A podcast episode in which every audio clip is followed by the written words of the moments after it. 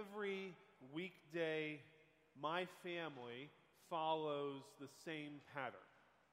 And because I know many of you have plans after this, I'll give you just a snapshot of the early morning.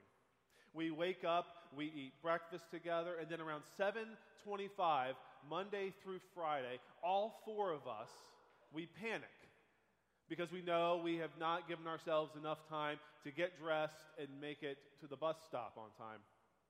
The details of our morning, what we eat for breakfast, how we brew our coffee, or the time that we finally roll out of bed. Those things may change during the week, but the pattern for ordering our family's life, it stays the same. We eat breakfast and we sit at the same table. We sit in the same chairs. We see the same green Jeep going up 16th Street and the same church person riding their bicycle on our way to the bus stop. And in those brief moments, the pattern of our morning overlaps with the pattern of their morning. Our lives intersect, influencing how we move through the day and through the week. What appears to be separate journeys are woven together. Our pattern becomes part of your pattern, and vice versa. Our neighborhoods, they have patterns as well. Every Monday night, we hear the sound of trash cans and recycling cans making their way to the curb. The contents of these containers are affected by the patterns of the prior week, but every Monday night they settle in at their place at the edge of the driveway. A gathering of family or friends may result in more trash or hopefully recycling spilling out at the top of the can, waiting to be picked up the next day. After Christmas, we'll hear the sound of cardboard being dragged across asphalt or gravel, finally making its resting spot at the end of the driveway. And then in the spring, there will be piles of brush, and with the piles of brush come the allergens and smells in the air as we prepare to make space in flower beds and in our yards for the bulbs of spring to bloom. The patterns of our daily routines and shared communities make up the liturgy of our lives. And I know what you're thinking liturgy is a word that's usually reserved for Sunday morning, for times like this.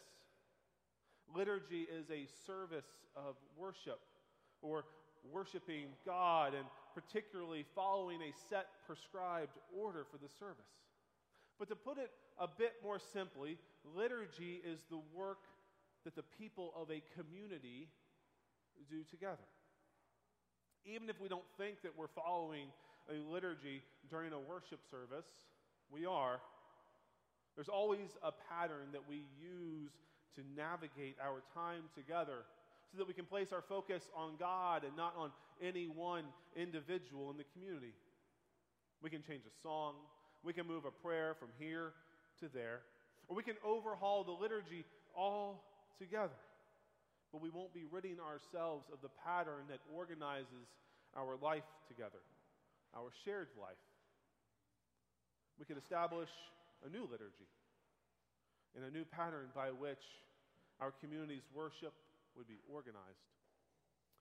Jesus has traveled from the banks of the Jordan River and eventually arrived in Capernaum. He's not yet turned and faced towards Jerusalem the religious and political hub of the region. Instead, Jesus stayed in the region surrounding the Sea of Galilee.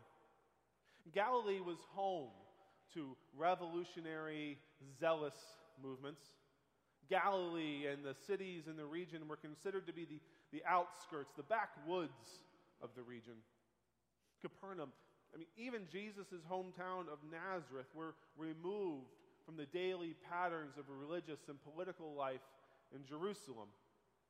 Galilee is what we today would refer to as a melting pot. The liturgy of the community there was influenced by those who may not have been comfortable establishing the pattern of their own life in an area with very strict adherence to religious law. And it was in Capernaum where Jesus picked up the pattern continuing the practice begun by his cousin John the Baptist by saying, Change your hearts and lives.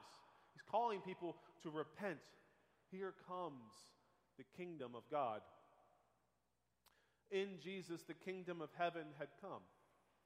In the kingdom of heaven, it arrived in Capernaum, in Galilee, in a place where the liturgy of the community played fast and loose with the law.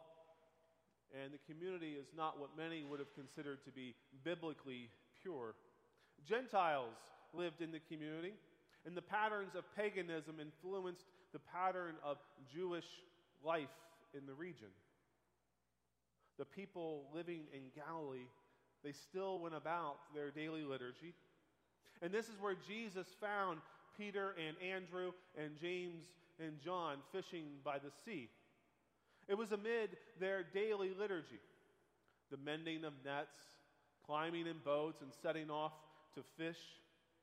The repetitive nature of throwing a net into the water, pulling it back up, and then returning to shore to either sell their catch or to return to mending their nets. It was in the midst of that daily liturgy that Jesus called them to follow him.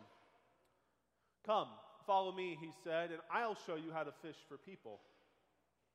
Come and follow me, and I'll show you how to bring people into my kingdom. Jesus' new pattern for life in the community pulled Peter and Andrew and James and John from their occupations as fishermen and their vocations as sons within the community.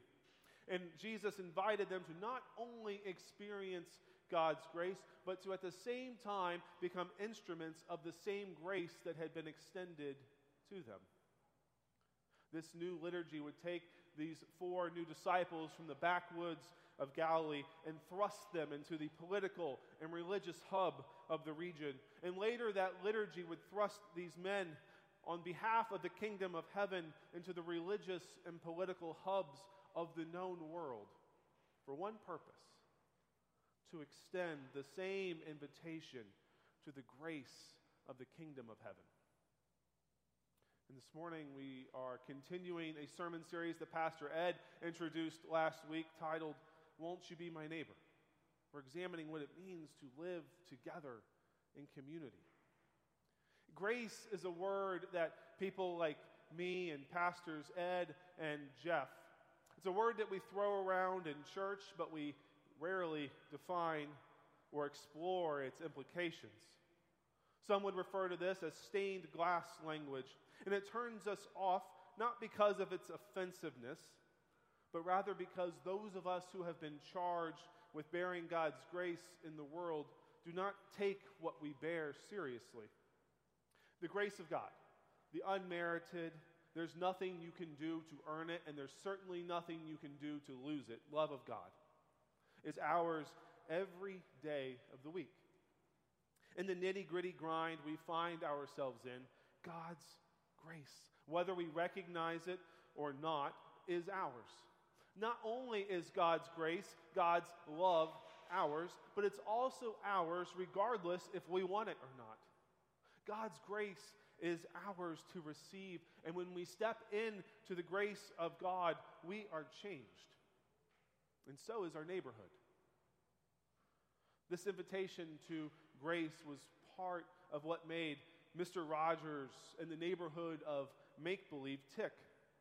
Fred Rogers was a Presbyterian minister, and he had been called to care for children, children like me and many of you. Our children today through shows like Daniel Tiger's neighborhood. That call to care for children happened in a world that continues to neglect the intelligence of children in exchange for easy distractions and unanswered questions. Mr. Rogers once said, Love isn't a state of perfect caring. Love, it's an active noun, like struggle. To love someone is to strive to accept that person exactly the way he or she is, right here and now. And this is grace at its most basic definition extending love and acceptance to someone exactly as they are, exactly where they are. This is precisely what Jesus did in going to Galilee instead of Jerusalem. Jesus went to the place where the law, the thing that was supposed to guide the liturgy of the community, was not always followed. He went to this place and he said, Here comes the kingdom of heaven, not because of your ability to follow the liturgy of the community perfectly, but because as you are and where you are, God has come down from high to heal and to share the good news that while we may be filled with sin and while we may have turned away from God, God still loves you. God has not abandoned you, leaving you to figure this out on your own. The new liturgy for this community and for the world we will write together, guided by God's grace, guided by God's love. The pattern of our community may not always mirror God's plan, but God in Christ can work with us and guide us to a new pattern of holiness. This is at the heart of Jesus' invitation to change your hearts and lives, to repent, to turn towards God, and turn towards the kingdom of heaven. Jesus extended an invitation to the disciples he called by the Sea of Galilee. And it's the same ex- invitation that's extended to each of us when we answer his call to follow him and we emerge from our baptismal waters. This invitation to change the narrative of the community by changing the pattern, by changing the liturgy that guides us. The patterns created by our lives together, they don't change because of anything we do, but because we have been changed by Christ's invitation to grace. And we can't imagine doing anything else. A liturgy of grace, the work of God's love that we participate in, it doesn't remove us from the weekday or weekend liturgy of our own homes or our neighborhood. Our work, the work of the people, it continues. We still have to go to the bus stop. There are things to do after the bus pulls away. When that green Jeep passes me on 16th Street, I know that the driver is going on with their day, and I will continue on with mine. Yes, we have to wrestle the trash cans to the end of the street on a Monday night, but come Tuesday evening, you better have them back to where they're supposed to be, next to the house. This is why Mr. Rogers' neighborhood ended each episode with do you remember? I'll be back when the day is new. Christ's liturgy of grace, it continues. We get to do this all over again, even if we mess it up today. The invitation remains. And tomorrow, when the day is new, with new ideas and things to talk about, we have the opportunity to jump back into the patterns of Christ's community of grace. The patterns that we engage in now, because of the grace of God and the change in the narrative, his ministry sparked, are what author Shea Tuttle describes as times of holy exchange. Moments where the good news of God's reign in Christ touches us and touches our neighbors. Thanks be to God.